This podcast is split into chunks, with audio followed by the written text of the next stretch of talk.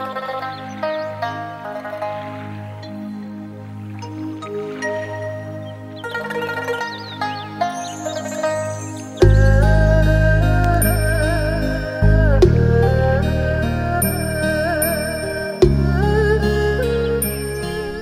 งเวลาต่อจากนี้ไป ท่านจะได้รับฟังรายการ ภาษาธรรม ภาษาใจดำเนินรายการโดยานพระอาจารย์สุวรรณโน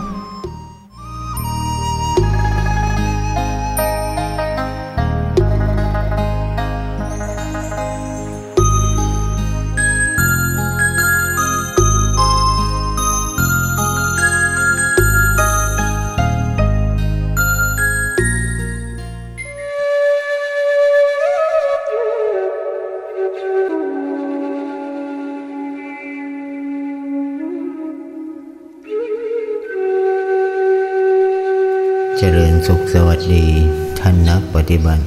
ทั้งหลาย ต่อแต่นี้ไปขอให้เราน้อมจิตน้อมใจกราบไหว้พระพุทธธรรมและพระอริยเจ้า เพื่อเป็นการเคารพบูชาเทิดทูนต่อพระรัตนตรัยเราน้อมจิตน้อมใจให้ถึงทำสมาธิในการฟัง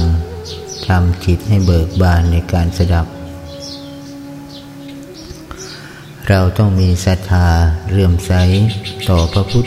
พระธรรมและพระสงฆ์ว่าเป็นของจริง เป็นสิ่งที่น่าเคารพศรัทธาเรื่มใสสูงสุดไม่มีสิ่งใด ที่จะเคารพยิ่งกว่าพระรัตนตรัยอีกแล้ว เดียวน้อมจิตกราบไหว้ถึงบิดามารดากราบไหว้ครูบาอาจารย์ ผู้ที่แนะนำสั่งสอนอบรมทางถูกทางเจริญให้เรา รวมเรียกว่าการมีปัญจเคารพ คือเคารพบุคคลห้าจำพวกนั่นเอง นั่นคือกิจกรรมหรือบุปจิตเบื้องต้น การที่เราจะนั่งทำสมาธิทำจิตให้สงบ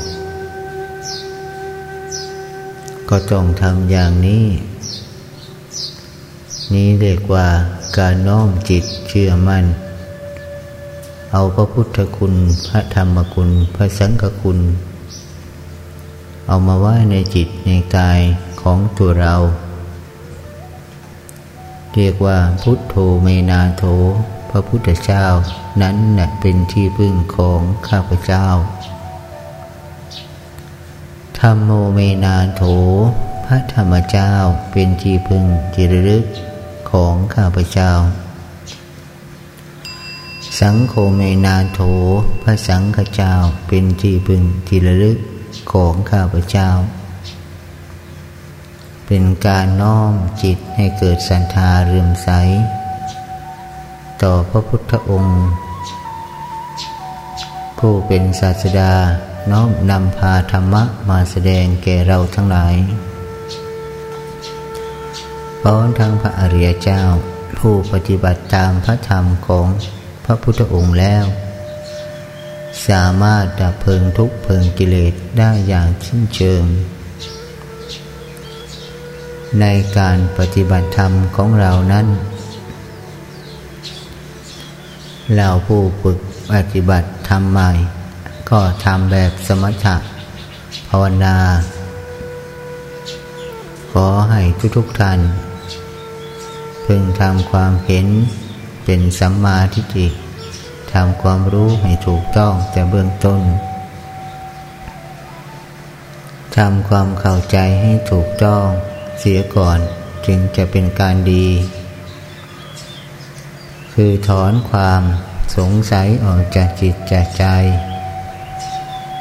คือก่อนที่เราจะปฏิบัติธรรมจำเป็นจะต้องมีสินให้บริสุทธิ์บริบูรณ์ คือการรักษาสินห้าสินแปดสินสิบสินสองร้อยยี่สิบเจ็ดให้ได้บริบูรณ์ เมื่อสินของเรา บริสุทธิ์บริบูรณ์ดีแล้ว การประพฤติปฏิบัติทำความเพียร ก็จะฝึกได้ง่าย หัดได้ง่ายทำได้ง่าย จิตก็จะดิ่งลงสู่ความสงบได้ง่ายได้ เหมือนเราก่อนจะนอนไม่นึกไม่คิดเรื่องใด ๆ ทั้งสิ้นนั้น การนอนหลับก็จะสงบลงง่าย การทำความสงบหรือทำสมาธินี้ก็เช่นเดียวกัน จะต้องมีศีลให้บริสุทธิ์สะอาดทางกายทางวาจา การหยุดนึกหยุดคิดนั่นคือสะอาดทางจิตทางใจลำดับต่อไปนี้จะเป็นการแนะแนวทางแนวธรรม ที่เจ้าจะได้เรียนได้รู้ได้ฝึกได้หัด การทำสมาธิในเบื้องต้น ที่เราท่านทั้งหลาย หวังมาสู่การประพฤติปฏิบัติหน้าที่นี้ ก็เพื่อที่จะละวิตกวิชารมีวิตกวิจารมีปีติมีความสุข มีจิตที่ตั้งมัน่นเรียกว่าเอกกตา และอุเบขาลม การที่มีวิตกวิจารนี้พ่อแม่ครูอาจารย์ท่านแนะว่า เป็นความรู้เบื้องต้น เรียกว่าฌานที่หนึ่งคือความรู้ในการหยุดคิดหยุดพิจารณา การมีปีติความอิ่มอกอิ่มใจ คือความรู้ในระดับที่สองของจิตหรือฌานที่สองเมื่อจิตของเรามีปีติแล้วละปีติแล้ว จิตก็จะยิ่งดิ่งลงสู่ความสงบกาย สงบจิตเรียกว่าความสุข อันพ้นไปจากกาม จากจินนมิทะ จากอุกุจจาจากวิกิกิจาคือสงบจากนิวรธรรมด้วยการข่มไว้ด้วยกำลังแห่งสมาธิ ด้วยกำลังแห่งฌานด้วยกำลังแห่งการเพ่ง เมื่อจิตของเราพ้นมาจากนิวรธรรมแล้ว อันเป็นเครื่องปิดบังกีดกัน้น จิตใจของเราไม่ให้รู้ความจริงไม่ให้สงบนั่น คือการมาวิตกตึกเนื้อคิดถึงรูปรสกลิ่นเสียงที่มีแต่ความสุขความเจริญ เมื่อวิตกตึกเนื้อคิดไม่มีแล้ว จิตย่อมทิ้งอารมณ์ภายนอก รวมสงบลงภายใน จิตก็มี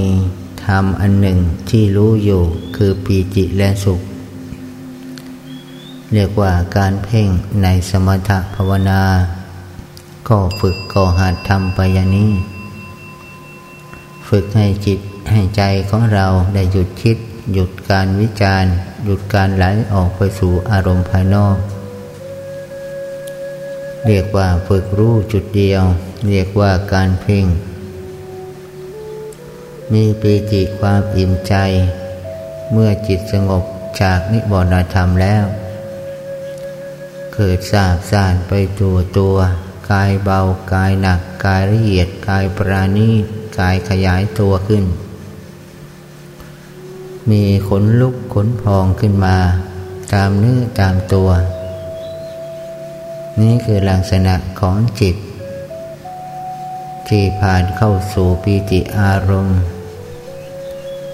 ผ่านเข้าครูความสุข แล้วก็ตั้งมั่นแน่วอยู่ แนบสนิทกับอารมณ์เดียว เรียกว่าเอกคตา มีอารมณ์เป็นหนึ่งรู้อยู่ แล้วก็วางเฉย การทำอย่างนี้จึงเรียกว่าการเพ่งการทำฌานให้เกิดมีขึ้น ทั้งนี้ก็เพราะว่า ตามที่พระพุทธองค์ทรงบัญญัติไว้ การที่เรามุ่งหวังที่จะทำที่สุดแห่งทุกข์ ก็ต้องหยุดขบวนการของความทุกข์ หยุดรู้หยุดดู หยุดพิจารณา หยุดปล่อยหยุดละหยุดวาง หยุดความยึดถือยึดมันไปเสีย ที่มันเป็นทุกข์ทางจิตทางใจ เพราะการยึดถือยึดมันไม่ปล่อยไม่ละไม่วาง จึงทำให้มีแต่ทุกข์แต่โทษ ต้องปฏิบัติไปตามองค์อริมักมีองค์แปดองค์มรรคที่หนึ่งนั้นก็คือความรู้ที่ถูกต้อง เรียกว่าสัมมาทิฏฐิ รู้อย่างไร รู้ในความทุกข์ ความทุกข์กำหนดรู้แล้วหรือยังกำหนดละแล้วหรือยังความสุขกำหนดรู้แล้วหรือยังกำหนดละแล้วหรือยังตัณหา มีกามาตัณหาภาวะตัณหามีภาวะตัณหา เรากำหนดรู้กำหนดละ แล้วหรือยังนี้เรียกว่าการเห็นชอบ เห็นตรง ต่อสภาพธรรม ที่เกิดอยู่ณปัจจุบันจิตของเราเดี๋ยวนี้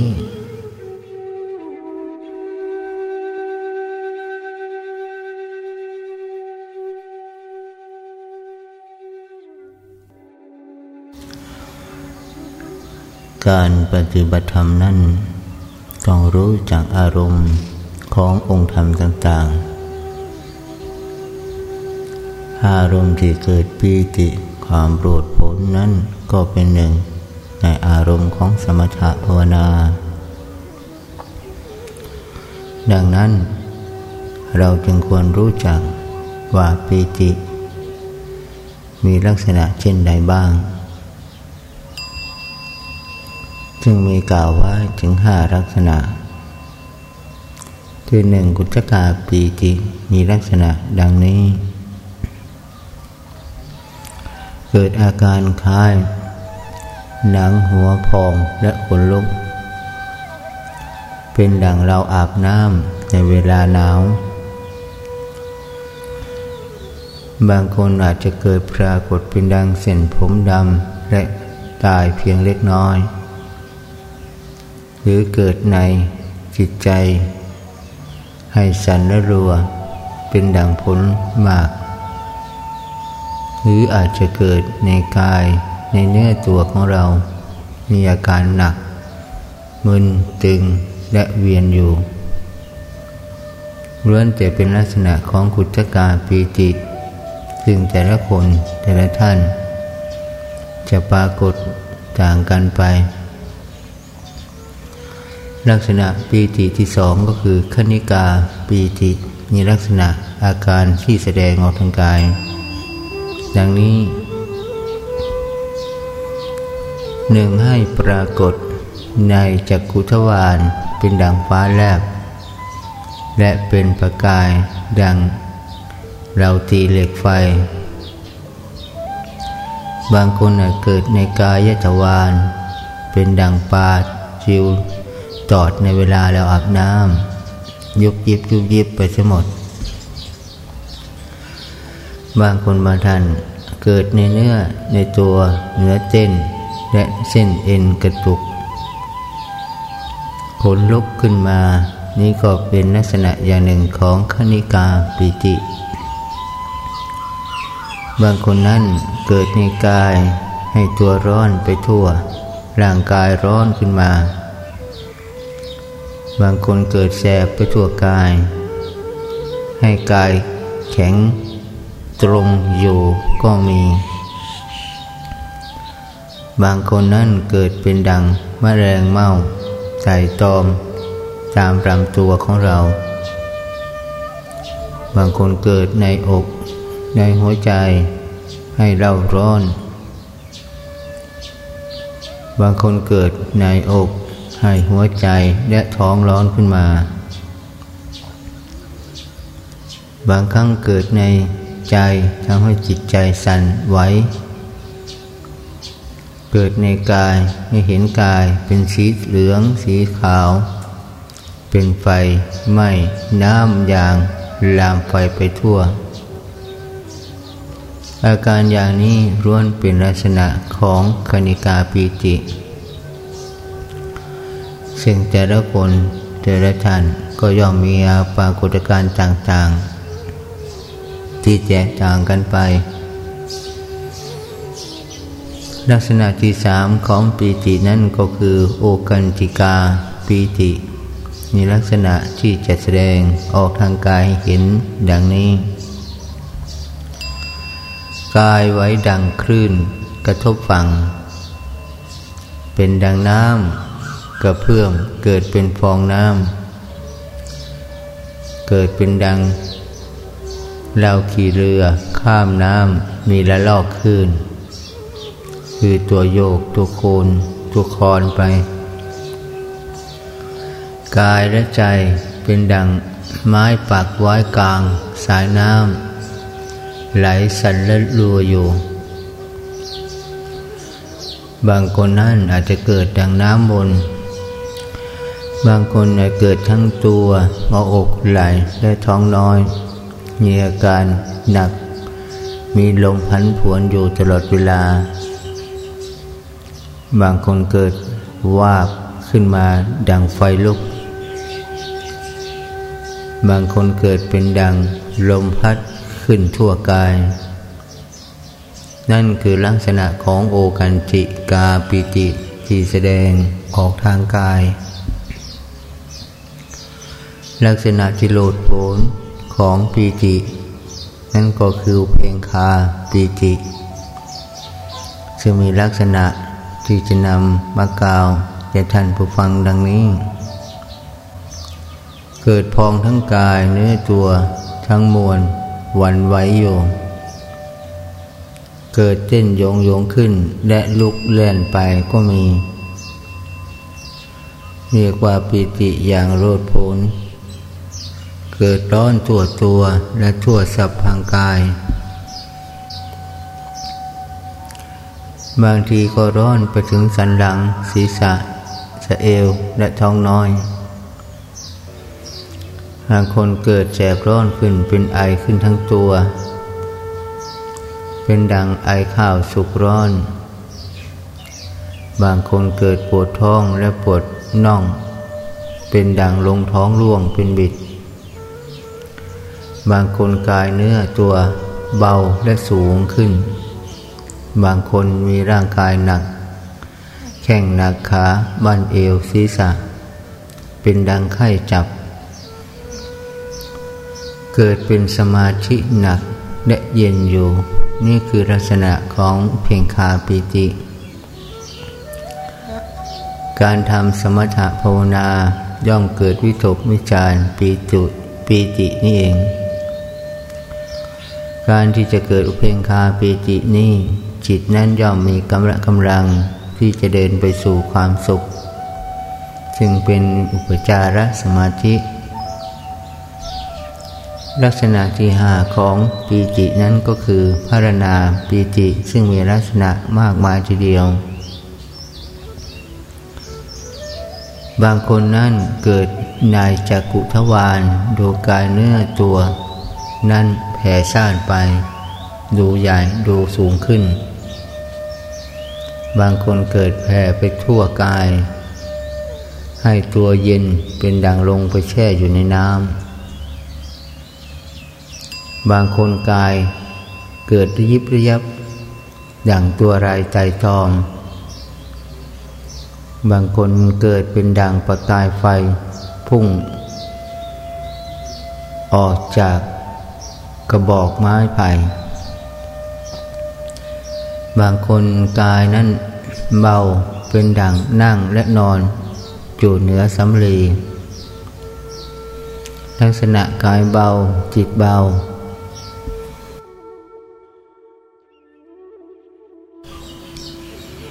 ก็ล้วนแต่เป็นอาการของภารณาปีติ ที่เราทำสมถะภาวนา อาจจะปรากฏอย่างใดอย่างหนึ่งมาที่กายเราก็ได้ ไม่จำเป็นต้องมีทุกอย่างที่กล่าวมานี้ บางคนกายหนาวสั่น ตัวงอและหนัก หางตาเป็นดังอาบน้ำในฤดูหนาว บางคนบางท่านอาจจะกายอุ่นและเป็นไอขึ้นมา บางคนกายเย็นสาบซ่าทั่วตัว กายอบอุ่นหรือเป็นไอขึ้นมานี่ก็เป็นประโยชน์ในการทำภาวนาในฤดูหนาว เพราะจะทำให้ร่างกายรู้สึกว่าอบอุ่น จิตอบอุ่น ดังนั้นเราจะเห็นผู้ทำสมาธิภาวนาสมถะในประเทศต่างๆ ซึ่งมีฤดูหนาวมากกว่าประเทศไทย ก็เกิดเพราะพารณาปีตินี่แหละ การเพ่งกระสินไฟ ทำให้เกิดกายอบอุ่นและเป็นไหขึ้นมา ถึงแม้ว่าสภาพร่างกายภายนอกจะเย็นระเยือกอยู่ ก็ยังอยู่ได้ นั่นแหละคือลักษณะของปีติทั้งห้าที่นำมากล่าวมาเล่าแก่ท่านสาธุชน เพื่อจะเป็นประโยชน์ให้เราได้ระลึก ได้ศึกษา ได้ฟัง ว่าอาการเหล่านี้อาจจะเกิดขึ้นกับเรา ผู้ประพฤติปฏิบัติในสมถะญาณิกมา การที่เราที่มีจิตที่ผ่านวิตกวิจารปีติและความสุขเรียกกตามานั้น ถ้าเรามองในลักษณะของจิตเป็นสมาธิคือระดับอุปจารสมาธิและอัปปนาสมาธินั้น ถ้ามองในระดับการทำฌานก็จะอยู่ในฌานที่สามและที่สี่ ส่วนปีติทั้งห้านั้นย่อมเกิดอยู่ในฌานที่สอง คือองค์ฌานทั้งสี่นั้นเรียกว่า มีวิตกวิจารมีปีติ มีสุขเอกกตาฌานทั้งสี่นี้ จึงมีความสำคัญในการที่เราจะทำสมาธิภาวนา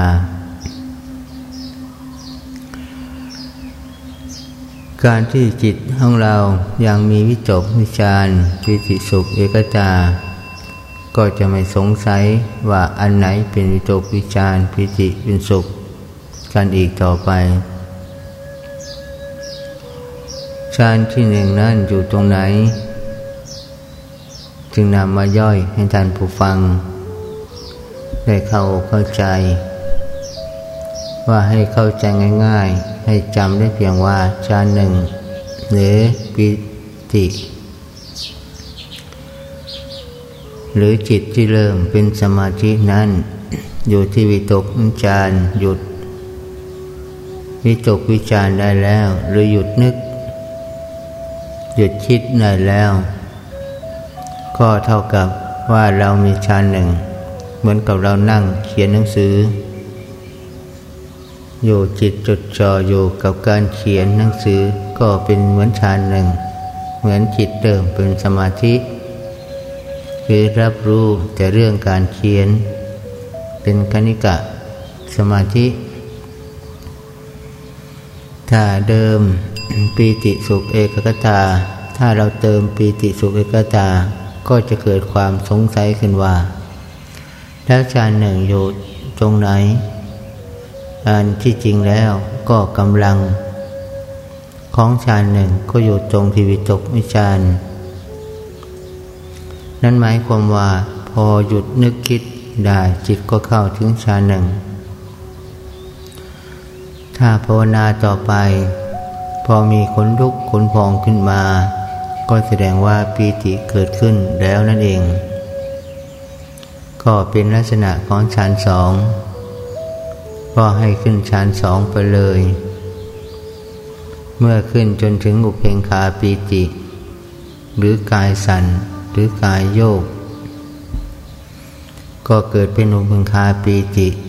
ซึ่งจะเป็นอุบายให้เกิดกำลังนุนให้มีฤทธิ์มีอำนาจมีตบะในการทำคมเพียร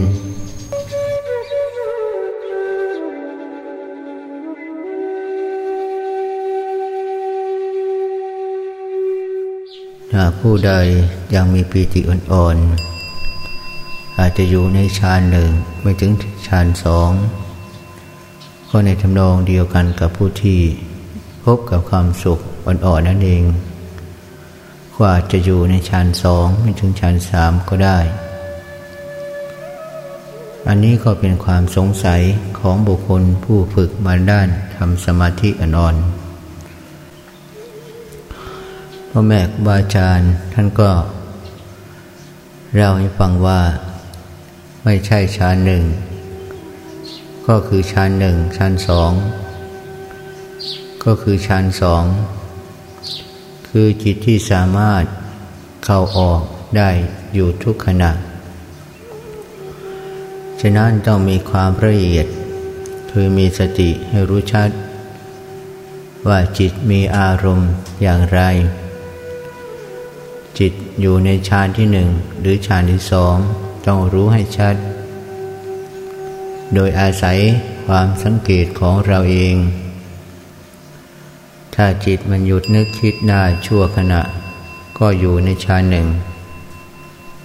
และถ้ามีปีติเกิดขึ้น เช่นอาการขนลุกขนพองหรือกายโยกไปมา ก็อยู่ในฌานสองแล้ว ถ้ามีการโยกไปด้านหลังบ้าง ด้านหน้าบ้าง ก็ให้มีสติบังคับให้หยุดเสีย อย่าปล่อยให้โยกแรง ถ้ารู้สึกว่ากายสบาย ใจสบาย หรือรู้สึกเฉยๆก็แสดงว่าจิตเราอยู่ในดับฌานสามมีลักษณะของฌานสามอยู่นั่นเอง จิตจะมีสองอารมณ์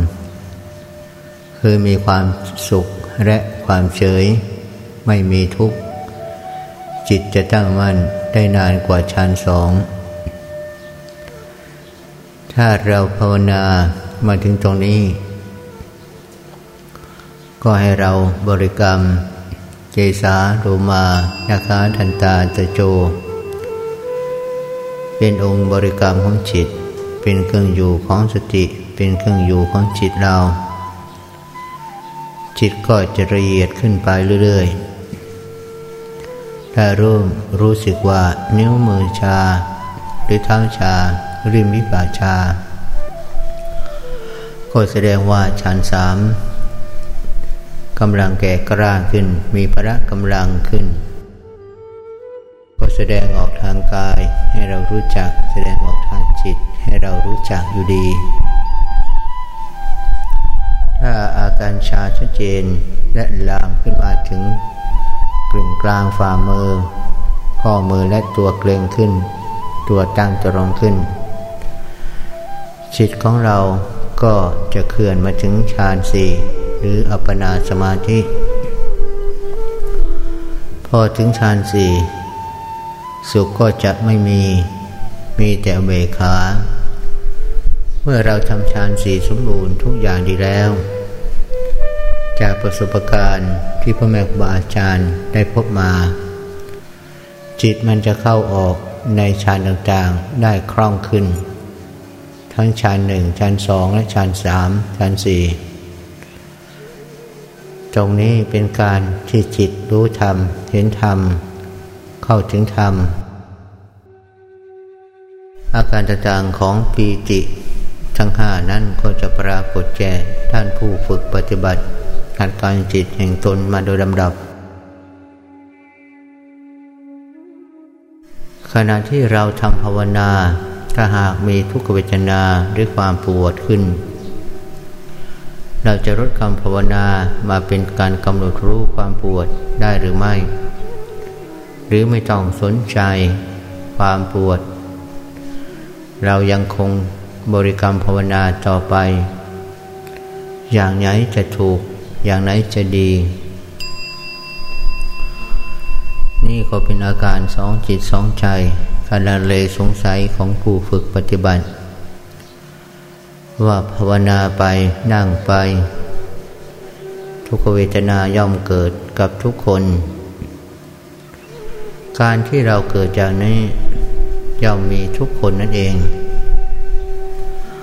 เมื่อมีทุกขเวทนาเกิดขึ้น เราไม่ต้องไปกำหนด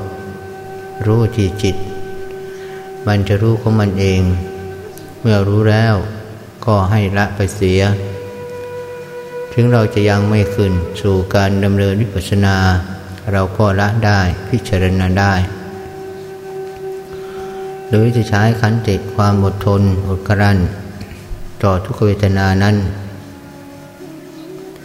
ถ้าจิตของเราหยุดสนใจความปวดก็จะไม่ปรากฏแก่จิตนั่นเอง ลักษณะของฌานสี่นั้น นิ้วมือนิ้วเท้าปากและใบหน้าจะชา จึงมีความสงสัยว่าอาการมีเพียงเท่านี้หรือ ที่จะบ่งบอกให้เรารู้ว่าจิตเราดำเนินมาถึงสมาธิในระดับสูง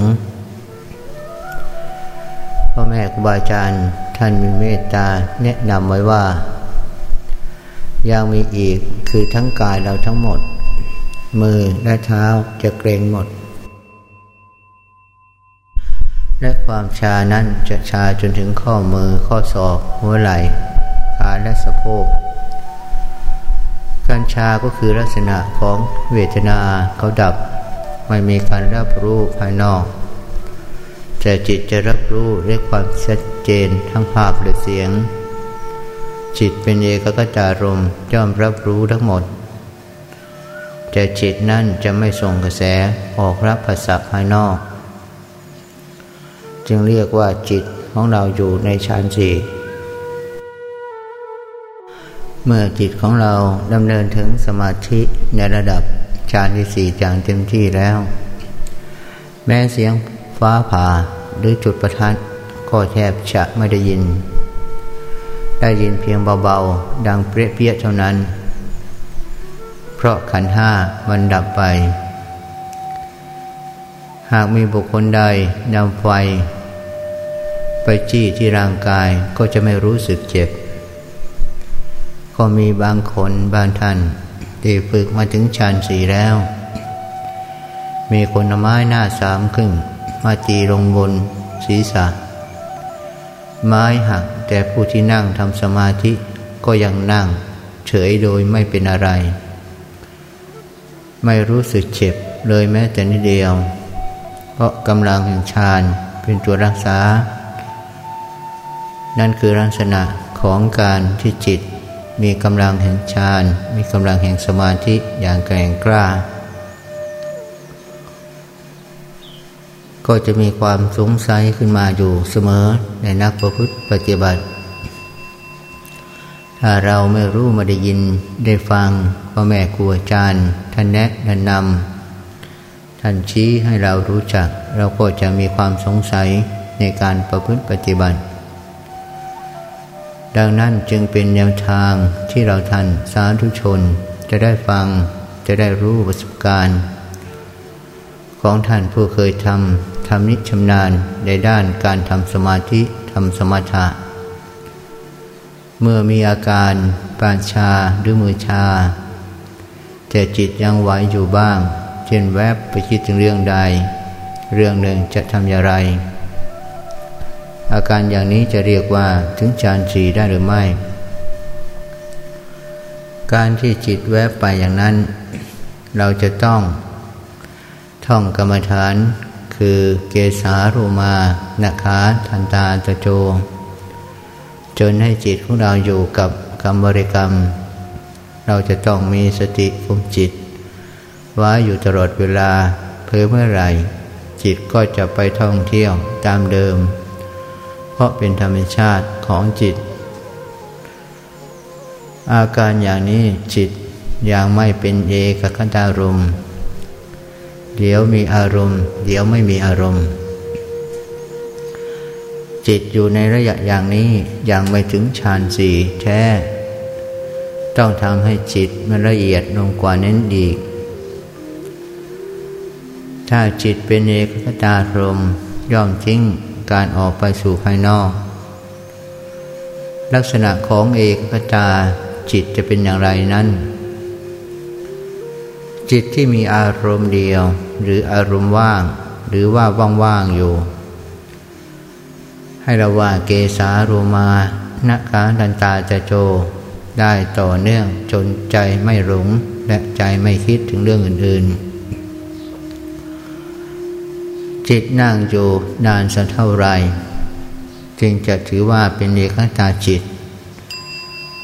ลักษณะอย่างนี้ก็มีอีกมาก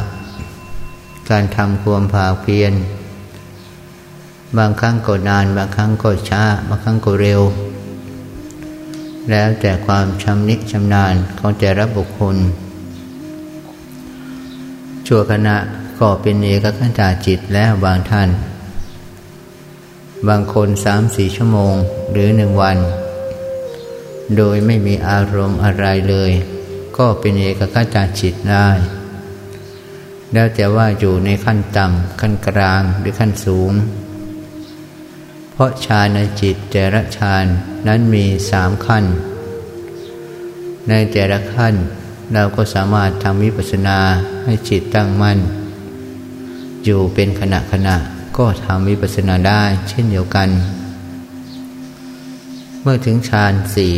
แล้วก็ทำวิปัสสนาได้ แต่ต้องให้เข้าออกฌานสี่ได้คล่องแคล่วเสียก่อน จึงจะควรทำวิปัสสนาวิปัสสนาคือการรู้แจ้งมีปัญญา รู้ละกิเลส ราคะโทสะโมหะ อันเป็น เครื่องดองภายในจิตในใจของเรามาแต่นมนาน การที่ร่างกายขยับโยกไปทางนู้นทางนี้บ้าง เป็นการทำให้จิตนั่นตื่นตัว นอกจากนี้ยังทำให้เรานั่งได้นานโดยไม่ปวดเมื่อย และจิตไม่ตกอยู่ในผวัง บางคนจะเข้าใจว่า ถ้าเราทำถึงฌานสองโดยใช้วิธีโยกตัวแทน การสั่นมือจะได้หรือไม่ การโยกตัวนั้นความจริงเป็นสภาวะธรรม เมื่อเราทำวิปัสสนานั้น มันจะโยกตัวไปเอง หรือถ้าใครนั่งฟังพระแสดงธรรมอยู่ กายก็จะโยกไปเอง แสดงว่าจิตของเราอยากจะทำวิปัสสนาแล้ว ตรงนี้ก็มีหลายคนหลายท่านที่ฟังธรรมที่อาตมาแสดง เช่นแม่ชีอย่างนี้ มีกายโยกไปด้านหน้าด้านหลัง กายสั่น มีพลังวนอยู่ในตัวตรงหน้าอกก็ร้วนจะเป็นลักษณะของจิตที่เขาต้องการ ที่จะเดินสู่วิปัสสนา การโยกตัวจึงจะช่วย ให้เราไม่ง่วงนั่งได้นาน เพราะสภาวธรรม เขาจะปรับสมดุลจากสมาธิ ต่างๆเพื่อให้มีพละกำลังในการที่จะเข้าไปรู้สภาวธรรมอย่างละเอียดจะทำให้เราผู้ฝึกปฏิบัตินั้น มีสัมปชัญญะอยู่ตลอดเวลา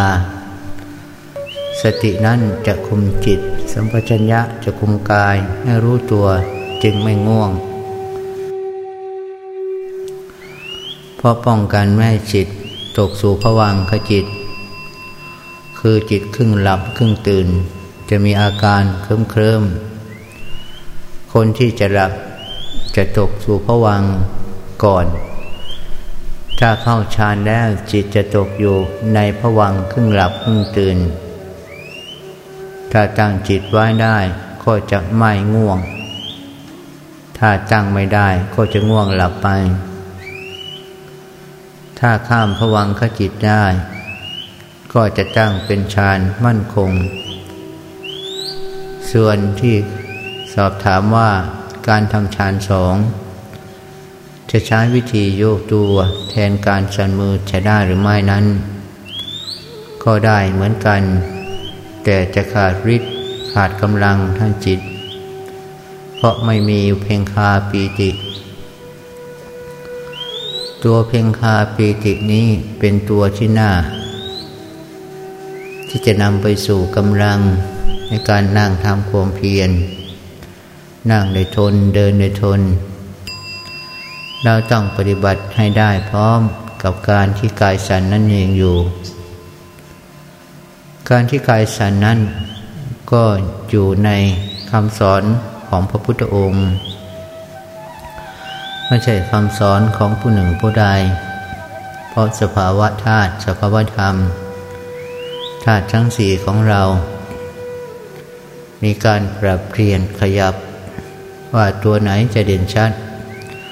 ธาตุน้ำธาตุดินธาตุไฟธาตุลมจะขึ้นมาให้จิตพิจารณา อยู่ที่ธาตุใด ก็แสดงออกทางร่างกายของเราในธาตุนั้น เช่นความหนาวเย็นก็แสดงว่าธาตุน้ำความร้อนก็แสดงว่าธาตุไฟธาตุลมก็มีการไหลเวียนพลังงานไปโดยรอบตัว ถ้าเป็นธาตุดินก็จะเป็นตัวดั่งตรงแข็งอยู่อย่างนั้นนั่งแข็งตัวอยู่อย่างนั้น แล้วแต่ธาตุทั้งสี่ตัวใดตัวหนึ่ง จะมีกำลังมากกว่าธาตุอื่น นั่นเอง ขอให้เราทำจนชำนิชำนาญ แล้วก็ไม่จำเป็นต้องใช้มือโยกช่วยก็ได้ พอนึกถึงฌานสอง จิตก็จะขึ้นไปเองเข้าไปเอง นอกจากนี้อุเพงคาปีติ ก็จะช่วยให้สมาธิของเราละเอียด แนบแน่นด้วย นั่นคือลักษณะของการทำปีติผสมผสานกับการทำสมาธิ เพราะตัวปีติปราโมททั้งห้าที่กล่าวมานั้น เป็นพละกำลังหนุนเนื่อง ให้จิตให้ใจให้ร่างกายของเรานั้นไม่ปวดเมื่อยขบ การทำอย่างหนึ่งอย่างใดก็เพื่อการผ่อนคลายร่างกายทานขันแห่งตน ไม่ต้องทรมานด้วยอัตตกิริยมทานุโยกคือทรมานร่างกายธาตุขันแห่งตน เอาจะพอเหมาะพอดีเดินสายกลางนั่นเอง มัชชิมาปฏิปทา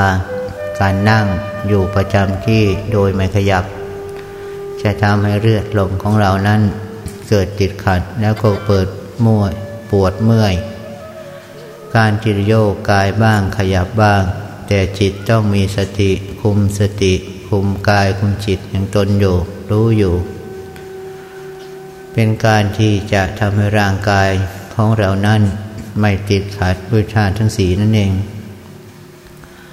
ดังนั้นการประพฤติการปฏิบัติในแนวทางต่างๆนั้น ขอท่านผู้มีปัญญาเพ่งพิจารณาด้วยจิตที่เป็นธรรมเป็นกลาง ทดสอบทดลองดูทางใดเส้นทางใด อันจะเหมาะอันจะควรเก่การปฏิบัติของตัวเราเอง เรานั่นแหละเป็นผู้ศึกษาธรรม เรานั่นแหละเป็นผู้ปฏิบัติธรรมธรรมที่ปฏิบัติได้ดีแล้ว ย่อมนำความสุขมาสู่เราผู้เพื่อพืชปฏิบัติธรรมนั่นเอง ดังนั้นการปฏิบัติธรรมในแต่ละวิธีการในแต่ละขณะ ในแต่ละขั้นของการทำสมถกรรมฐาน หรือทำสมาธิ ก็จะเป็นการที่จะเรียนรู้แนวทางแนวธรรมให้เราได้มากทีเดียว การทำสมาธิหรือสมถะสมาธิ ก็เพื่อจุดประสงค์ ให้จิตมีกำลังตั้งมั่นชอบ จึงมีความจำเป็นอย่างยิ่ง ที่ต้องกล่าวถึงเรื่องฌาน เพราะฌานนั้นความจริงแล้วมีองค์ประกอบหลักที่สำคัญ ก็คือสมาธินั่นเอง แต่ยังมีองค์ประกอบอื่น ๆ ของฌานอีกด้วย คือองค์ฌานเป็นเครื่องข้างเคียง ของสมาธิจึงเรียกว่าฌานและสมาธิจางล้วนเป็น สิ่งคล้ายกันสำหรับสนุนกัน เหมือนกำมือกับแบมือ ก็คือความจริงแล้วจางก็เป็นมือของเรา เป็นแต่เพียงอาการหรือกิริยาที่แตกต่างกันไปของมือเท่านั้นคำว่าฌานและสมาธิก็เป็นเพียงอาการ หรือกิริยาของจิต เหมือนดังการที่เรากำมือและแบมือ ย่อมสลับปรับเปลี่ยนอาการกันได้ นั่นก็คือเพียงอาการของกิริยาแห่งจิต กิริยาแห่งมือ ก็ดังเช่นกรรมฌานและสมาธิ ในการปฏิบัติจึงมีความต่อเนื่องสัมพันธ์กันอย่างแนบแน่น บางครั้งจึงเกิดอาการสลับสับสนปรับเปลี่ยนอาการของกริยากันได้ เหมือนดังที่เรากำมือกับแบมือ ดังนั้นเราจึงไม่ต้องไปสงสัยว่าการทำฌานก่อนหรือทำสมาธิก่อน โดยธรรมชาติของปุถุชนนักประพฤติปฏิบัติ ย่อมจะไปจับยึดเอา อาการของความสุข ความสงบ ความสบาย ที่บางท่านก็เรียกว่า ความเบา ความโปร่ง ความโล่งความสบายแห่งจิต ก็คือไปจับรับรู้ที่อาการแห่งจิตที่สบาย ที่เกิดขึ้นขณะอำนาจของฌานหรือสมาธิ ด้วยความเป็นธรรมชาติของปุถุชนเรา ก็ย่อมจะพึงพอใจในความสุขสบายทั้งหลาย ซึ่งเป็นของธรรมดา จึงเกิดอาการเสพเพลิน เป็นนันทิในรสชาติของความสุขในฌานในสมาธิ ในความสงบความสบายต่างๆที่เกิดขึ้นนั่นเอง ก็โดยอาศัยอำนาจของฌานสมาธิในช่วงแรกๆและยังเสริมด้วยความเข้าใจผิดไปอีกว่า เป็นเครื่องหลุดพ้น หรือเป็นในโลดโดยไม่รู้ตัวด้วยซ้ำไป เรียกว่าเป็นโมหะหรือวิชา ดังนั้นจึงขอท่านทั้งหลายผู้ฝึกปฏิบัติ สมถะภาวนาหรือสมถะฌานพึงพิจารณาอย่างจริงใจจริงจัง อย่าได้เป็นโมหะจริตเลย สิ่งใด ๆ ทั้งปวงนั้นล้วนจะเกิดและดับ เราจะเป็นผู้เสพอารมณ์ของจิตหรือเป็นนันทิหรือความเพลิน ดังนั้นเราจึงต้องทำความเข้าใจ ด้วยความแจ่มแจ้งในการทำวิปัสสนา จิตที่ส่งเข้าไปรับรู้ภายในอยู่ตลอดเวลาโดยไม่รู้ตัวนั้น จะเป็นการที่จิตเสพอารมณ์ของกิริยาแห่งจิต จะเป็นการกระทำโดยการที่สั่งสมจนเคยชิน หรือโดยอัตโนมัติ คือสังขารละขัน ที่จิตของเราไม่รู้จักแล้วไม่รู้เท่าทัน ดังนั้นจะทำให้เราผู้ฝึกปฏิบัติสมาธิ แล้วจะถกเถียงกันระหว่างสมถฌาน และวิปัชนาฌานนั่นเอง การทำสมาธิหรือสมาสมาธิ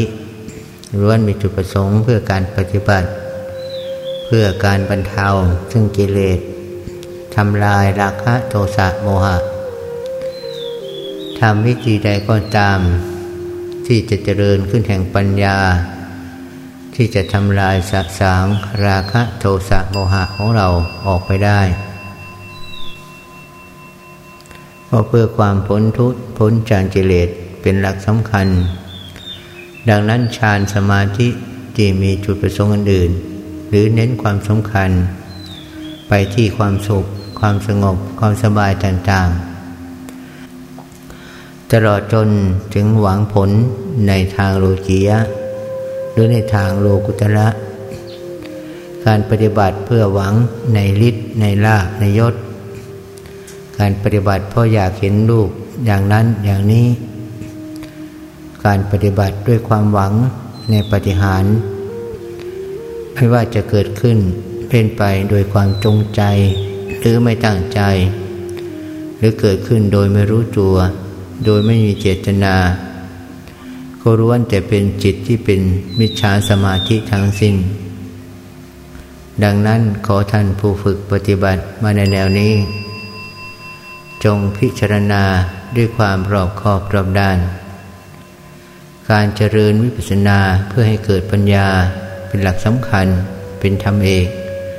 อันเป็นหัวใจของการปฏิบัติธรรม ส่วนท่านใด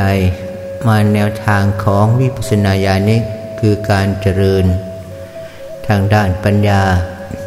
รู้แจ้งเห็นจริงในหลักของปฏิจจสมุปบาทธรรม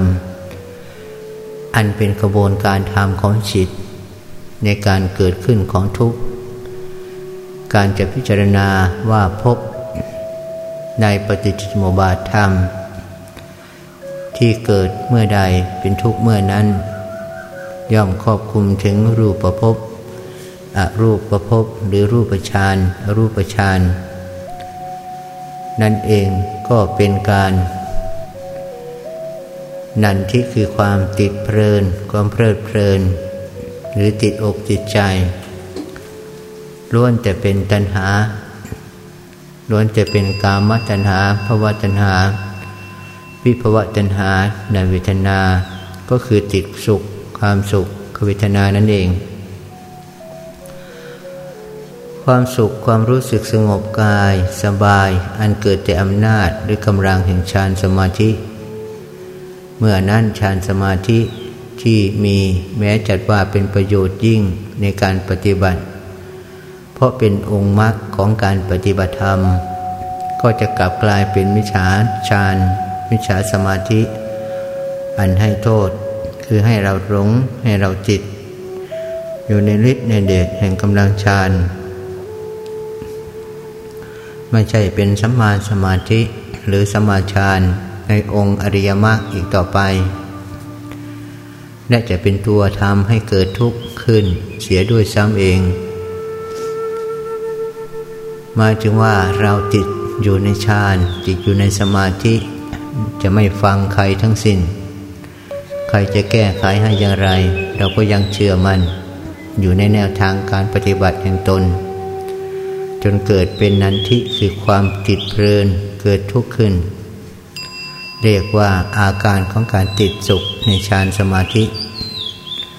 อันยังให้เป็นทุกข์ขึ้นในที่สุดนั่นเอง ถึงมักแสดงออกด้วยอาการจิตเราส่งแต่ภายใน ที่สำคัญยิ่งและประสบกันมากที่สุดก็คือมาปฏิบัติสมาธิ ด้วยจุดประสงค์อันมีดีงามเป็นอย่างยิ่ง คือเพื่อหวังความสุขอันเกิดจากการหลุดพ้นหรือเบาบางจากกิเลสอย่างแท้จริง แต่ด้วยความไม่รู้หรืออวิชชานั่นเอง ที่ช่างพานำให้เราทำเป็นวิชาสมาธิ อันให้โทษแก่กายและจิตโดยไม่รู้ตัว ข้อนี้คือสิ่งสำคัญที่ความเป็นห่วง ที่ท่านผู้ประพฤติปฏิบัติธรรม จะพึงนำมาพิจารณาด้วยปัญญาอยู่ในสมนสิการแห่งตนอย่างรอบคอบการนำเรื่องฌานสมาธิมาท่านนำเสนอกับท่านผู้ฟังนี้ ก็เพื่อป้องกันหรือเพื่อให้เกิดความเข้าใจที่ถูกต้อง ไม่เข้าใจผิดๆในการปฏิบัติโดยไม่รู้ตัว โดยไม่รู้อีกด้วยซ้ำว่าอะไรคือมิจฉาสมาธิ อะไรคือมิจฉาฌานอะไรคือสัมมาสมาธิ อะไรคือสัมมาฌานอันจะให้คุณได้โทษต่อเราผู้ปฏิบัตินั่นเอง เพราะสิ่งหนึ่งสิ่งใดเราทำไปเพื่อละสังโยชน์เพื่อสลายความไม่มีตัวมีตน สลายความเข้าใจผิด อาจจะเป็นทั้งรูปปราคะและอรูปปราคะ รูปฌานและอรูปฌานที่ละเอียดอันอ่อน นอนเนื่องอยู่ภายในจิตของเรา ดังนั้นการที่เราได้ยินได้ฟังในเรื่องการทำสมาธิฌานก็จะทำให้เราเป็นผู้รู้รู้รายละเอียด รู้วิธีการปฏิบัติจะไม่ติดในฌานในสมาธิ จนเกิดวิจิฉาความลังเลสงสัยในเส้นทางของการปฏิบัติ ติดความสุข ติดผลของฌานสมาธิ ดังมีผู้กล่าวไว้ในที่ต่างๆ มากมายทีเดียว ดังเราท่านทั้งหลายแม้จะไปถามใคร ก็บอกว่าอย่าติดสุข ให้ละไปเสีย แต่เราโดยธรรมชาติ ใครทั้งหมดก็ติดความสุขนั่นแหละทำมาหาเรียชีพทุกวันนี้ก็เพื่อความสุขหนีทุกข์ด้วยกันทั้งนั้น แต่เวลาทำวิปัสสนากรรมฐาน เราจะเห็นแต่ความทุกข์ที่เกิด เห็นแต่ความทุกข์ที่ตั้งอยู่ เห็นแต่ความทุกข์ที่ดับ เราจึงไม่ชอบในการเจริญวิปัสสนาหรือเจริญปัญญา เพียงแต่เราต้องการแต่มีความสุขในฌานความสุขในสมาธิ เราก็ดีอกดีใจภูมิอกภูมิใจ การติดอยู่อย่างนี้ เราย่อมไปสู่พมโลก ไม่ใช่ทำที่สุดแห่งทุกข์เดินไปสู่พระนิพพาน ดังนั้นจึงเป็นการที่เราจะต้องเรียนรู้และฟังให้เข้าใจ เส้นทางแต่ละทาง ย่อมมีเครื่องกีดกั้นกีดขวางอุปสรรค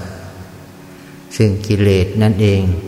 เป็นผู้ที่ชักพานำจิต ให้ต้องหลงมกบนอยู่ในสังสารทุกข์ จนจิตกลายเป็นวิปัสสนูปกิเลส อันจะทำให้จิตใจของเราหลงหรือขุนมัว จนทำให้รับธรรมได้ยากหรือรับไม่ได้ จึงให้โทษ ไม่ใช่ให้คุณแก่การประพฤติปฏิบัติที่งาม ดังนั้นการปฏิบัติที่จะทำให้เกิดมรรคเกิดผล เกิดการเจริญวิปัสสนา เพื่อทำที่สุดแห่งทุกข์ จนเป็นอธิโมกเราจึงต้องสามารถที่จะพิจารณาตรวจสอบในการปฏิบัติของตน เห็นสิ่งใดได้ยินสิ่งใด สัมผัสสิ่งใด เราก็ละมันไปเสียไม่ชอบทั้งสุข ไม่ชอบทั้งทุกข์ก็ละทั้งสุขและทุกข์นั่นเองละทั้งฌานและสมาธิละไปให้หมด ถ้าไม่หมดการละการปล่อยการวางเราก็จะติดอยู่ในที่ใดที่หนึ่งจนได้ ดังนั้นการที่จะเดินสู่พระนิพพานจึงต้องละกิเลสให้หมดจด ให้หมดสิ้น ละทุกข์ให้มุดหมดสิ้น ละเชื้อที่จะก่อทุกข์ให้หมดสิ้น ไม่ยินดีไม่ชอบใจ แม้กายหรือจิตของเราก็ต้องละไปให้หมด เพราะถ้าเราไม่ละ เราก็ทำที่สุดแห่งทุกข์นั้นไม่ได้ เราย่อมตกอยู่ในนิวรธรรมทั้งห้าอยู่อย่างเดิมนั่นเอง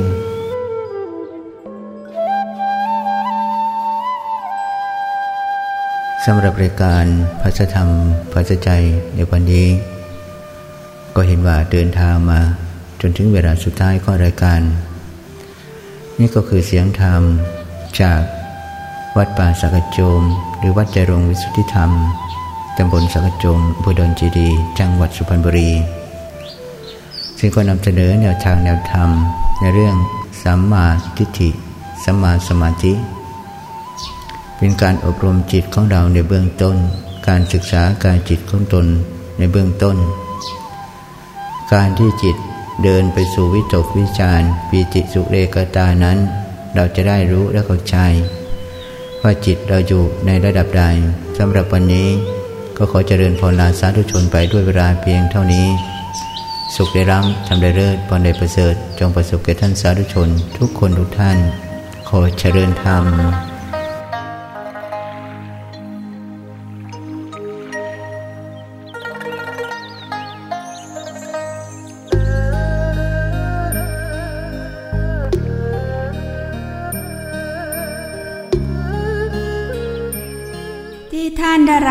จบลงไปแล้วนั้น คือรายการ ภาษาธรรม ภาษาใจดำเนินรายการโดย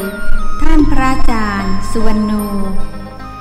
ท่านสามารถติดตามรับฟังได้ใหม่